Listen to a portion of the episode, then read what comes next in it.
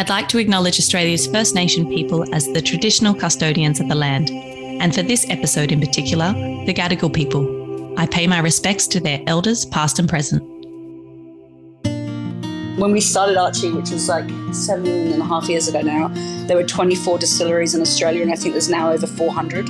So just in that seven year period, it's just absolutely exploded, which is fantastic to see. And there's a lot of really high quality stuff being made out there.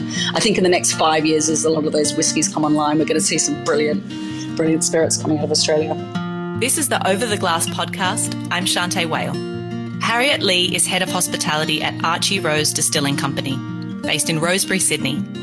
Much more than that, she is a leader and authority in all things drinks in Sydney's beverage scene. Her contribution to the drinks trade is nothing short of remarkable, and I'm looking forward to hearing more from her. Hello, Harriet. Thanks for joining me. Hi. The last time we spoke at length, we were discussing uh, sex toys and sculptures at Faro Bar in Mona. It's been too long between drinks. How the hell are you? Absolutely do not remember that, but it sounds very plausible. I'm very well. It's been far too long between drinks. it's probably a good thing that you don't remember. I was having a great time though. now, Harry, you um, you were born in London, uh, which we can tell by your gorgeous accent. But can you give us a little insight into how you found your way to Australia and then kind of into the beverage industry? Yeah, so my mum's Australian, so I'm a bit of a mongrel. Um, and when I was four, I decided I was going to move to Australia when I grew up because we came on a holiday here.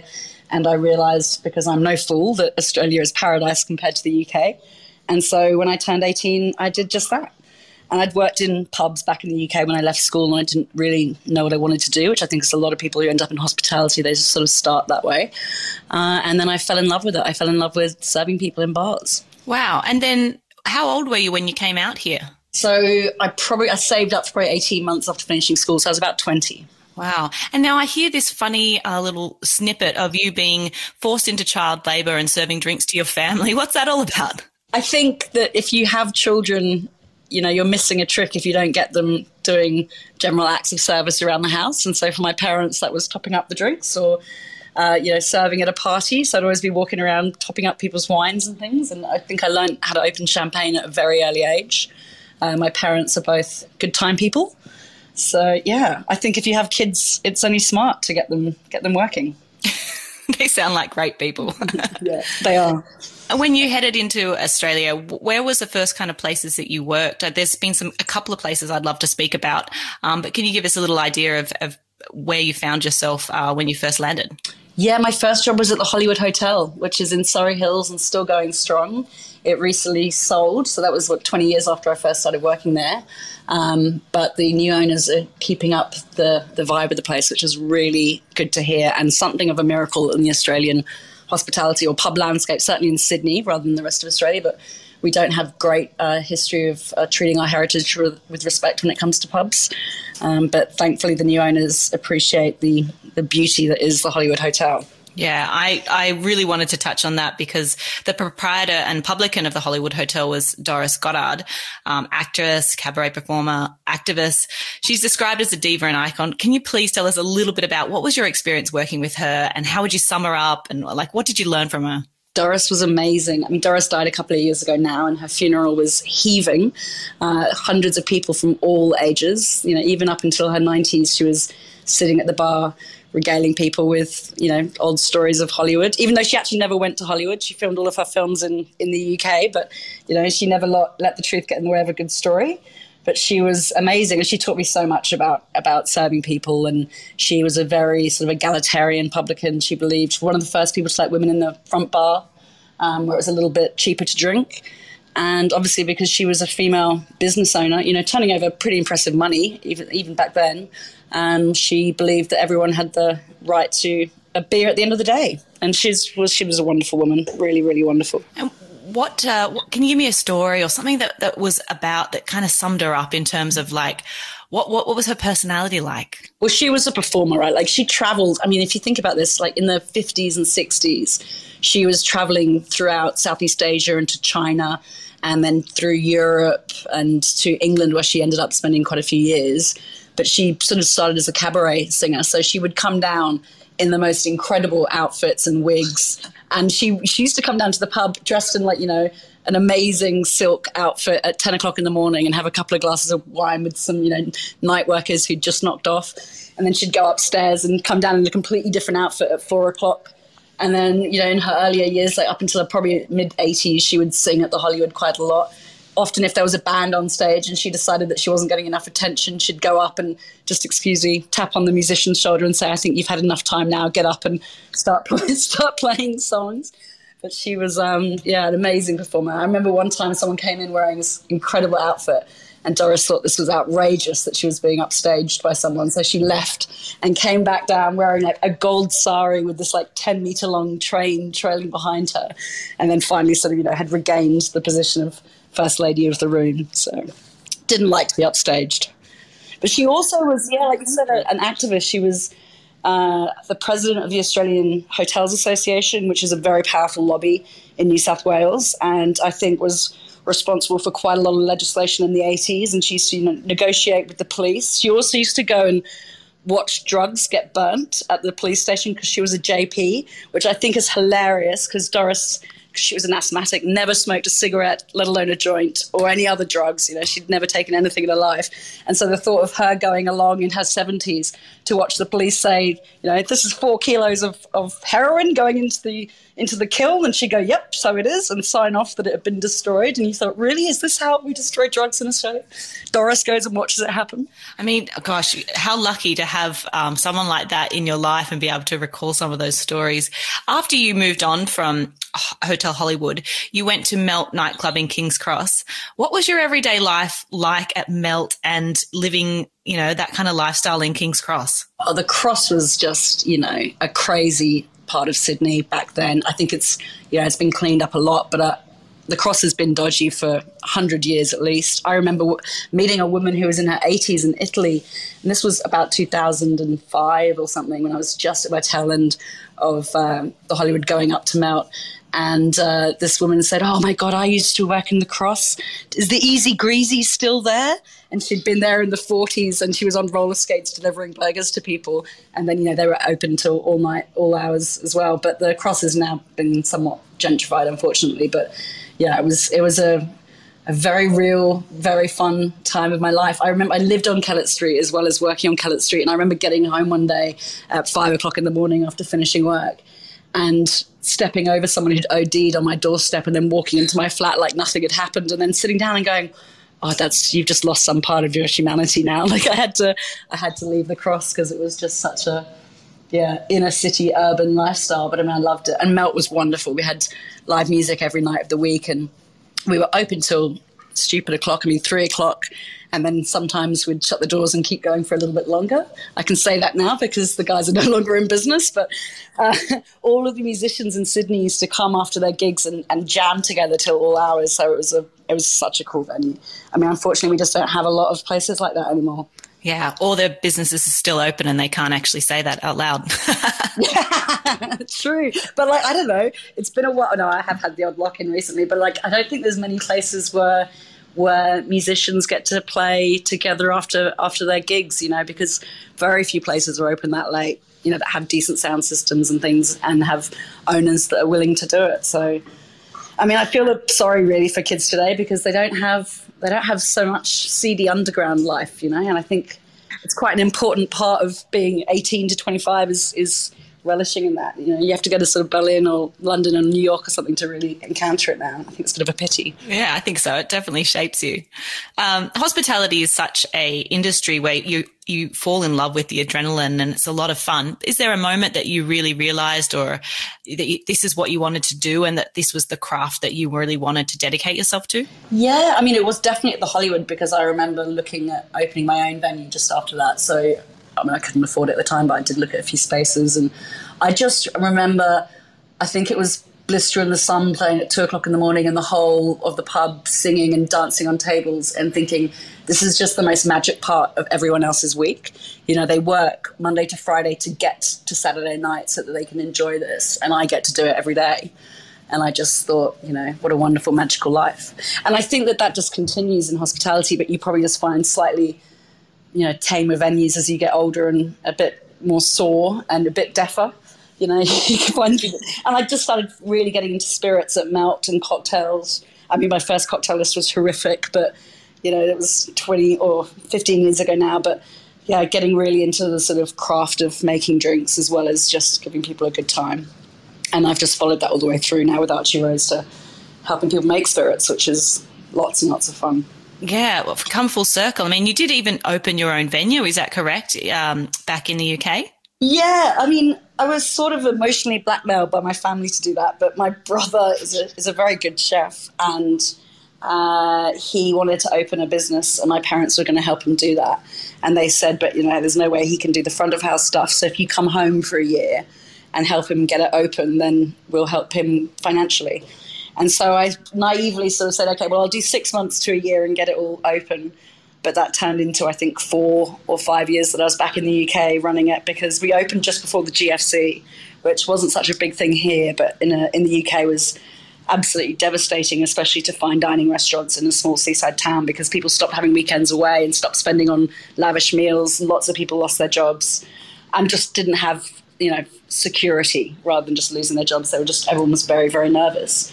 Um, so yeah, it took four years, and eventually I was like, "That's enough. I've, I've given you four years. I'm going back to you know. I think my fourth winter was what broke me, and I was like, "That's it. I'm going back to Australia." And then he did it for another three years, and then ended up closing. But yeah, it's now one of the hottest towns in the UK. Ramsgate. Everyone's moved down from London. We were about ten years too early. Oh no, devastating.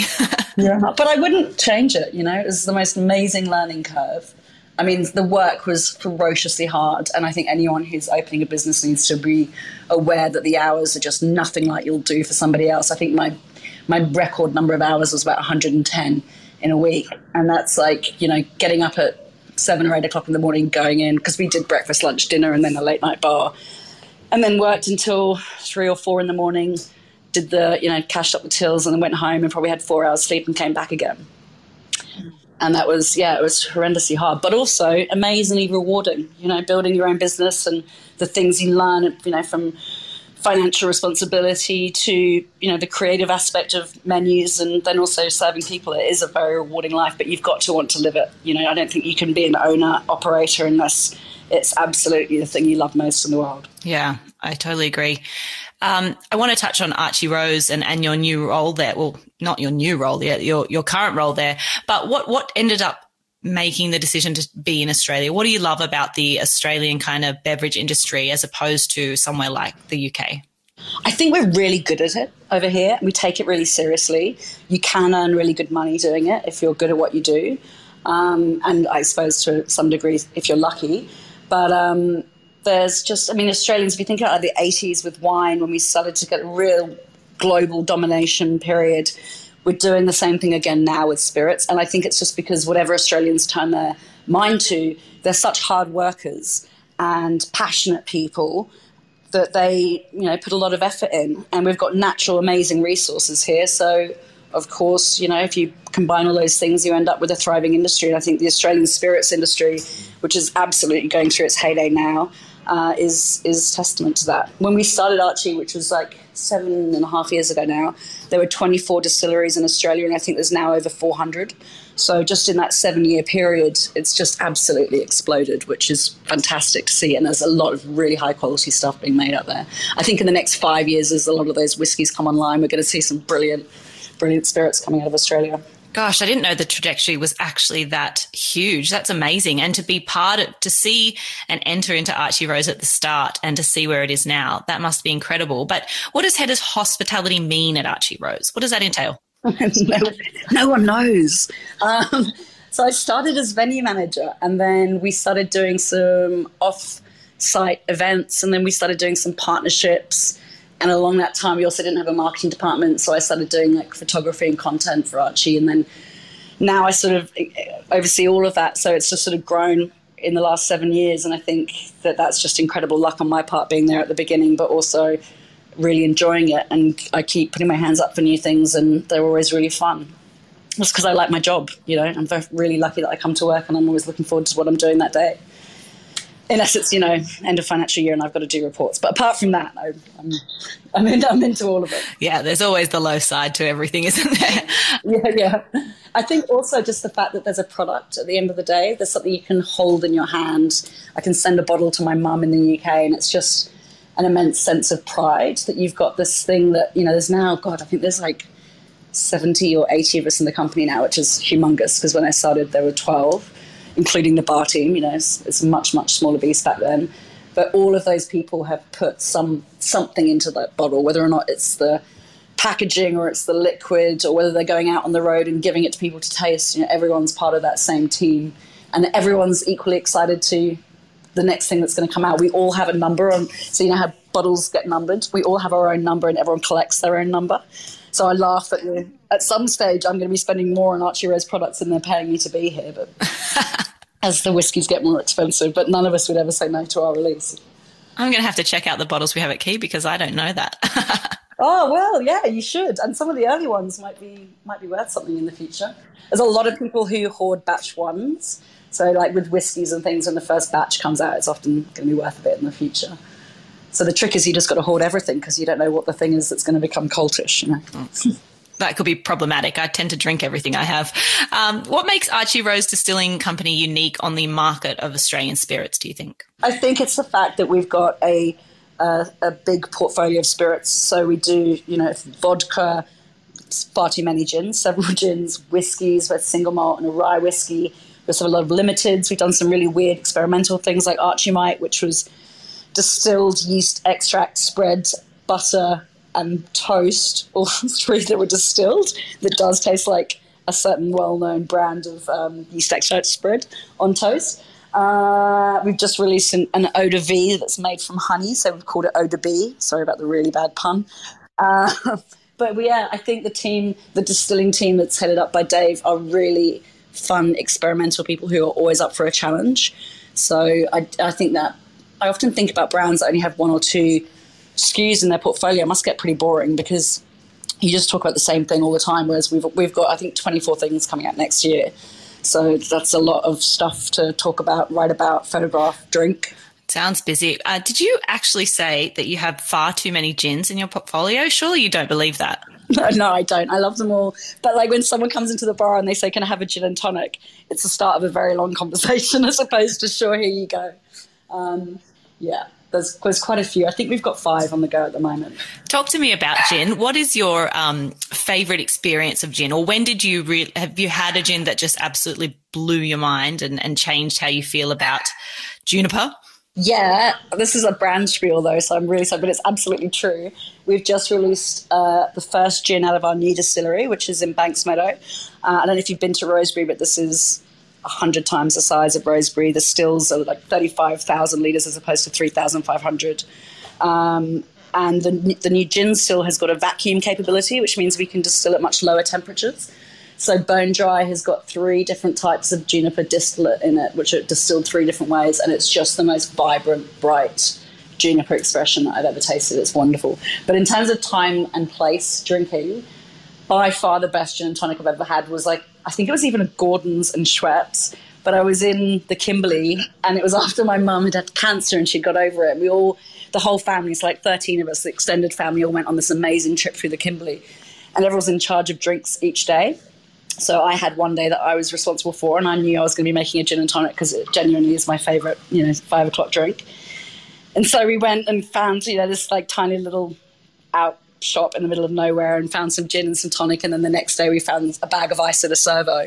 And so we had servo ice, no citrus. And we were standing on the Mitchell Plateau, which is just red dust blowing all over you. And it was the most refreshing drink I've ever had in my life by far. Oh my gosh. I've been dying to get to the Kimberleys. That's amazing. In the right place is an amazing gin and tonic. Yeah, that was such. I mean, I could literally see you covered in dust just with that story. That's incredible. Um, Archie Rose has an array of experiences on offer. Can you walk us through one of those and like in, in terms of what would a visitor expect if they drop by um, the venue? So we do have, I think, like 12 experiences at the moment, but the best one by far is the gin blending. So we give you, because I'm in a traditional London dry, you put all the botanicals into the still in one go and turn it on and you produce a gin. We distill everything separately because we think it gives better control over respect for each ingredient. And that also means, as a sideline, that we have all of these individual distillates that people can come and play with. So people can come down, and I think we have about eight on the board at one time, and people can blend using a syringe, different amounts of their favorite botanicals that they encounter, and then make their own gin and walk away with it, which is really fun. Yeah, I mean, it just reminds me of a perfumery or something like that, where you're just looking at different aromatics, and then there is such an art in blending and, and getting it that right, isn't there? Yeah, and that's actually where we got it from. You know, we didn't invent the idea of single distillation in perfumes. That's how they treat ingredients, and I think it's probably a little bit. I don't know if it's easier. That's probably not fair because I think if you've got a recipe, there's a lot to tweak. But I think you get much more control over each botanical, and you know you can put it in different parts of the still where you've got different temperatures and vapor infusion and all that sort of stuff, which means you can treat something like you know cassia, which is sort of like cinnamon, which is really hardy. You can go right into the belly of the beast, whereas something you know like rose can go into the vacuum still because you don't want to stew rose petals at that really high temperature and high pressure. Yeah, yeah. amazing. Um, You've been an advocate for, and a voice for women in hospitality. You've spoken at some amazing um, events like uh, International Women's Day. Today in 2021, what do you think the biggest challenge and misconceptions for women in this business are, in your opinion? I don't know. It's such a weird question, isn't it? I've been asked it so many times. Um, I think that there's still a lot of sexism. There's still a lot of girls can't do that job. Uh, I think that you, you're seeing more and more women coming through into distillation, which is awesome because there is an argument that women are better at it because mm. you know we have sort of higher highs and lower lows in our sensory you know analysis.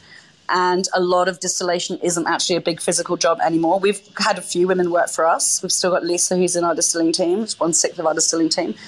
The national percentage of female distillers is about 4% which is incredibly low. And I think even women working for distilleries is only 15%, which is still really, really low. I think we are almost 50 50 in terms of the whole company. And as I said, one in six of our distillers is female. But hopefully, we've got a new trainee female coming up the ranks. So hopefully, there'll be two out of seven next year. But it's still woeful, you know. And I think that women don't really think of it as a career opportunity. I mean, you probably know in wine that women are definitely staking much more claim in what used to be a man's world.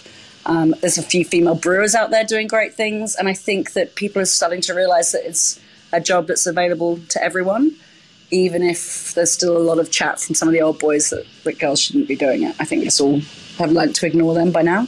Yes, definitely block it out.